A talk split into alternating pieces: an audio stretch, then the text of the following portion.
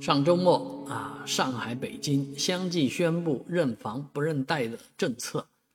基本上全国认房不认贷也就落实了。但是落实之后对楼市的影响如何呢？这几天都有很多媒体在追踪啊，其实没有发生想象当中的井喷式的那种行情啊，这个行情仍然是不温不火啊，甚至于有关单位在今明两天呢会召集相关的单位来这个开会，来把一些这个细节啊再抠一抠啊，跟有关方面再统一一下认识啊。但是不管怎么说，楼市的拐点肯定是到了啊，这个拐就是不会再往下。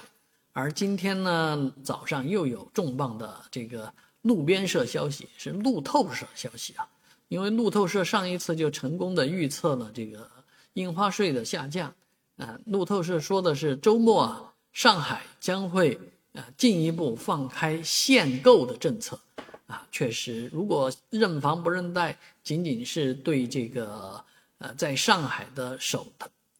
套房的这么一个认定啊进行了松绑啊，但是呢真正的限购啊还没有取消啊，好多房子因为这个价格原因或者面积原因触发一些积分要求啊或者什么要求啊，这些都属于限购的政策。而如果把这些政策取消掉以后呢，真正的购房啊改善型购房啊，可能这个需求会出现啊，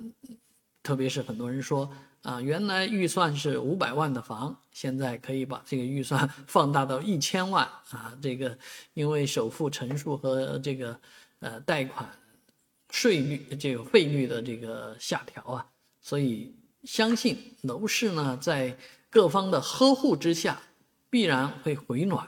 但是你要希望这个房价突然增长的话啊，应该现在不是时机啊。我记得上海房价涨得最疯狂的时候大概都是春节，为什么呢？春节放假前还好好的，放假回来价格就不对了。那明年春节会有这样的期望吗？